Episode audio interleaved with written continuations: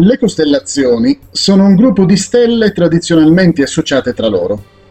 La divisione del cielo in costellazioni è d'origine antichissima e servì innanzitutto a riconoscere e distinguere le singole stelle. I popoli antichi vi configurarono immagini di divinità, eroi, animali, oggetti, eccetera. La prima opera contenente un elenco di costellazioni è l'Almagesto di Tolomeo, che ne elenca quarantotto. Ora il cielo è diviso scientificamente in ottantotto costellazioni, di cui ventinove a nord dello zodiaco, dodici nello zodiaco e quarantasette a sud. La sfera celeste è un'apparente superficie sferica, su cui sembra che siano fissati gli astri e il cui movimento pare che avvenga intorno all'asse terrestre.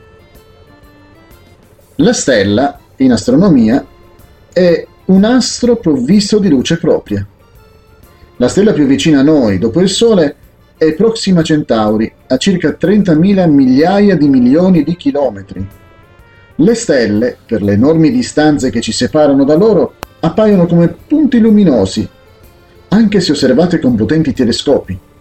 Una prima classificazione delle stelle è fatta in base alla luminosità apparente. Le stelle che si vedono a occhio nudo, circa seimila nell'intera volta celeste, sono quelle di grandezza stellare apparente inferiore alla sesta. Le stelle più luminose sono designate con un nome proprio. Tutte sono indicate, secondo il loro ordine di luminosità, mediante lettere dell'alfabeto greco. L'energia emessa dalle stelle è prodotta in reazioni termonucleari, in cui l'idrogeno, che è l'elemento presente in quantità maggiore, si trasforma in elio. Schematicamente si può pensare una stella in origine come un'enorme sfera di gas rarefatti che si contrae lentamente per effetto gravitazionale, provocando così un aumento della temperatura interna. Nel tempo in cui la temperatura raggiunge valori sufficientemente elevati, qualche milione di gradi, hanno inizio le reazioni termonucleari. Un involucro di gas assai rarefatto circonda le stelle, come sia per esempio nel Sole, rivelato dalla presenza di linee d'assorbimento negli spettri stellari. Nello studio delle stelle grande importanza hanno i diagrammi stellari, ottenuti ordinando le stelle in funzione di due grandezze tra loro indipendenti, come massa-luminosità o massa-raggio. In particolare, il diagramma di Hertzsprung Russell, in cui le stelle sono ordinate in funzione della luminosità assoluta e del tipo spettrale, e quindi della temperatura, presenta notevole interesse. Tra i vari tipi di stella, particolare interesse ha il corpo celeste che, a una più accurata indagine, si rivela come sistema costituito da due o più stelle. Le stelle doppie fisiche sono sistemi costituiti da una coppia di stelle che, soggetti alla mutua attrazione gravitazionale, ruotano attorno al comune centro di gravità. Nelle stelle doppie ottiche la duplicità degli astri ha dovuto a un effetto di proiezione. Le doppie fisiche si dividono in sistemi binari visuali quando la duplicità degli astri può osservarsi visualmente. Si dividono anche in sistemi binari spettroscopici quando la duplicità è rivelata spettroscopicamente. Si dividono infine in sistemi binari fotometrici quando la variazione di splendore negli astri del sistema rivela la duplicità, dovuta in generale a fenomeni d'eclissi. Per questo il sistema è detto anche variabile a eclisse. Le stelle multiple sono sistemi costituiti da tre o più stelle. Esempi notevoli sono gli astri Mizar, sistema quadruplo, o Castore, struttura sestupla. Le stelle variabili sono dei soli che presentano sensibili variazioni di splendore. A prescindere dalle variabili a eclisse, le stelle variabili si possono classificare nei seguenti tipi: A. Nove, B. Variabili irregolari, C. Mutevoli rosse o a lungo periodo, D. Variabili gialle, anch'esse a lungo periodo, E. E. Variabili bianche o cefeidi. Tra queste, particolare interesse hanno le nove e le cefeidi. Le nove sono variabili che presentano un improvviso e notevole aumento di splendore, con un ritorno allo stato normale in un periodo assai lungo. La variazione in generale è dell'ordine di dieci grandezze stellari. Nel caso sia maggiore, la stella variabile è detta supernova. Nel caso di una supernova, negli strati più interni della stella accade un collasso gravitazionale. Questo collasso gravitazionale la riduce in breve tempo a materia superconcentrata, costituente ciò che diventerà o una stella a neutroni, oppure un buco nero, singolarità dello spazio da cui non può sfuggire neanche la luce. Le stelle cadenti, o meteore, sono corpuscoli provenienti dagli spazi celesti, resi incandescenti dall'attrito con l'atmosfera terrestre.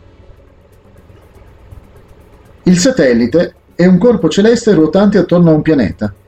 Tutti i pianeti del sistema solare, tranne Mercurio e Venere, sono dotati di satelliti. La Terra ha un solo satellite, la Luna. L'Ursa Maggiore è una costellazione dell'emisfero boreale, in cui le sette stelle principali sono disposte in forma di carro, da qui anche il nome di Gran Carro.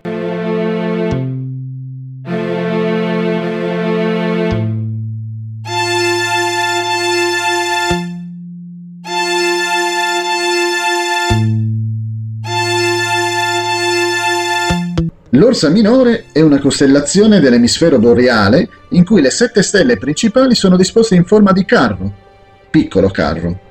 L'ultima del timone è la stella polare, cosiddetta perché è la stella più vicina al polo nord celeste. La stella polare è la stella principale dell'Orsa Minore, posta in prossimità del polo nord celeste. A causa della precessione degli equinozi, il polo si sposta sulla volta celeste e pertanto la stella polare non è nel corso dei secoli sempre la stessa. Per esempio, nel tremila avanti Cristo la stella polare era l'Alpha Draconis. Nel settemilacinquecento circa sarà l'Alpha Cephei e nel quattordicimila sarà la stella Vega. Infine, dopo un periodo di circa ventiseimila anni, la stella polare sarà di nuovo quella attuale. La Croce del Sud è la costellazione dell'emisfero australe, indica la direzione del polo sud. Il Cane Maggiore è la costellazione dell'emisfero australe. La stella principale è Sirio, la più luminosa del cielo. Sirio è la stella principale della costellazione del Cane Maggiore, è la stella più brillante del cielo. È una stella doppia, il cui compagno, Sirio B, è una nana bianca. Centauro è la costellazione dell'emisfero australe. Vi appartiene la stella Proxima Centauri, la più vicina al Sole, quattro virgola due anni luce. La stella più brillante, Alpha Centauri, è la più luminosa del cielo dopo Sirio e Canopo. Lo zodiaco è una zona della sfera celeste, delimitata da due cerchi paralleli all'eclittica disposti a nord e a sud di lei, a una distanza di circa nove gradi. Lo zodiaco è diviso in dodici parti uguali, cui corrisponde ogni segno zodiacale: Ariete, Toro, Gemelli, Cancro, Leone, Vergine, Bilancia o Libra, Scorpione, Sagittario, Capricorno, Acquario, Pesci. Le costellazioni dello zodiaco oggi sono spostate rispetto ai tradizionali segni zodiacali, per effetto del fenomeno astronomico della precessione equinoziale. È detto moto proprio il moto delle stelle rispetto al Sole. Il moto proprio comprende un elemento apparente, dovuto al movimento di tutto il sistema solare rispetto all'apparato della galassia, e un membro reale. I moti propri sono generalmente grandemente piccoli. I moti propri sono generalmente grandemente piccoli. Il maggiore che si conosca è quello della Stella di Barnard, pari a dieci secondi virgola tre l'anno. Lo zenit è l'intersezione con la sfera celeste della verticale innalzata da un punto della superficie terrestre. Il nadir è il punto della sfera celeste opposto allo zenit, agli antipodi dell'osservatore.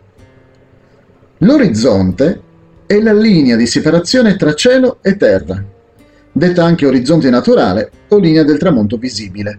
In astronomia è il cerchio massimo sulla sfera celeste il cui piano è perpendicolare alla direzione della verticale nel luogo d'osservazione. È detto orizzonte vero o confine fra terra e mare astronomico se il piano passa per il centro della Terra. È detto orizzonte apparente se il piano è tangente alla Terra nel luogo d'osservazione. Coincide con l'orizzonte visibile quando l'osservatore è ad altezza zero. Parliamo di coordinate astronomiche.